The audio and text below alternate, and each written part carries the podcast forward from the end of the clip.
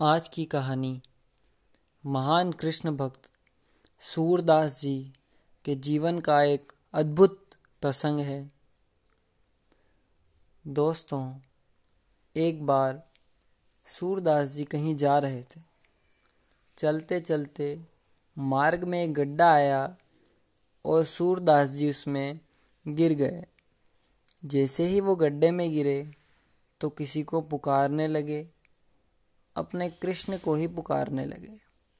भक्त जो ठहरे, एक भक्त अपने जीवन में मुसीबत के समय प्रभु को ही तो पुकारता है और पुकारने लगे, मेरे प्यारे छोटे कन्हैया, आज तूने मुझे यहाँ भेज दिया। अब क्या तू यहाँ नहीं आएगा? मुझे अकेला ही छोड़ देगा क्या? और जिस समय सूरदास जी ने कान्हा को याद किया तो आज प्रभु भी उसकी पुकार सुनकर बिना कुछ किए, बिना आए नहीं रह पाए। सच है, जब एक भक्त दिल से पुकारता है तो यह टीस प्रभु के दिल में भी उठा करती है। और आज कान्हा भी उसी समय एक बाल गोपाल के रूप में वहाँ प्रकट हो गए। और प्रभु के पाँव की नन्ही नन्ही सी पेंजनियाँ जब छन छन करती हुई सूरदास जी के पास आई तो सूरदास जी को समझते देर न लगी। कान्हा उनके समीप आए और बोले, अरे बाबा, नीचे क्या कर रहे हो? लो मेरा हाथ पकड़ो और जल्दी से ऊपर चले आओ।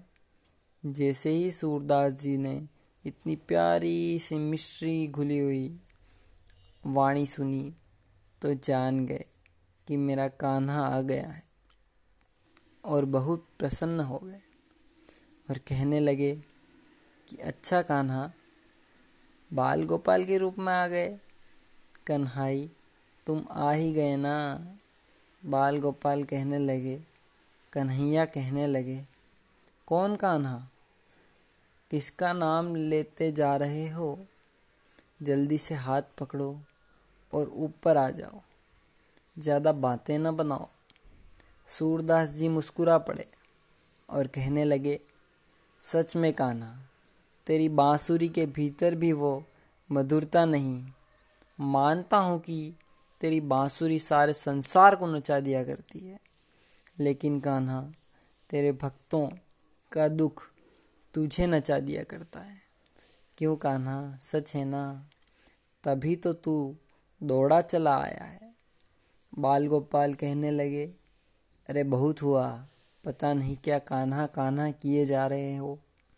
मैं तो एक साधारण सा बाल ग्वाल हूँ, मदद लेनी है तो लो, नहीं तो मैं चला, फिर पड़े रहना इसी गड्ढे में।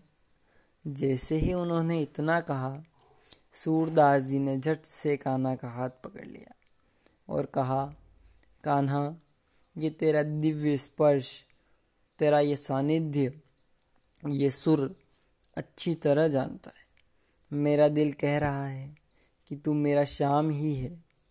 इतना सुनकर जैसे ही आज चोरी पकड़े जाने के डर से कान्हा भागने लगे तो सूर जी ने कहा, बाह छुड़ाए जात हो, निबल जान जो मोह है।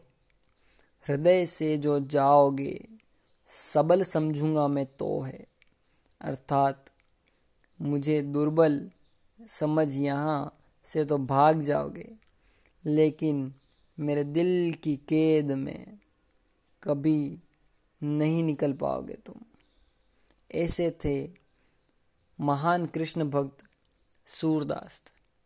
दोस्तों, हमें इस कहानी से, इस प्रसंग से यह प्रेरणा मिलती है कि ठाकुर जी अपने भक्तों के दुख, दर्द दूर करने के लिए दौड़े चले आते हैं।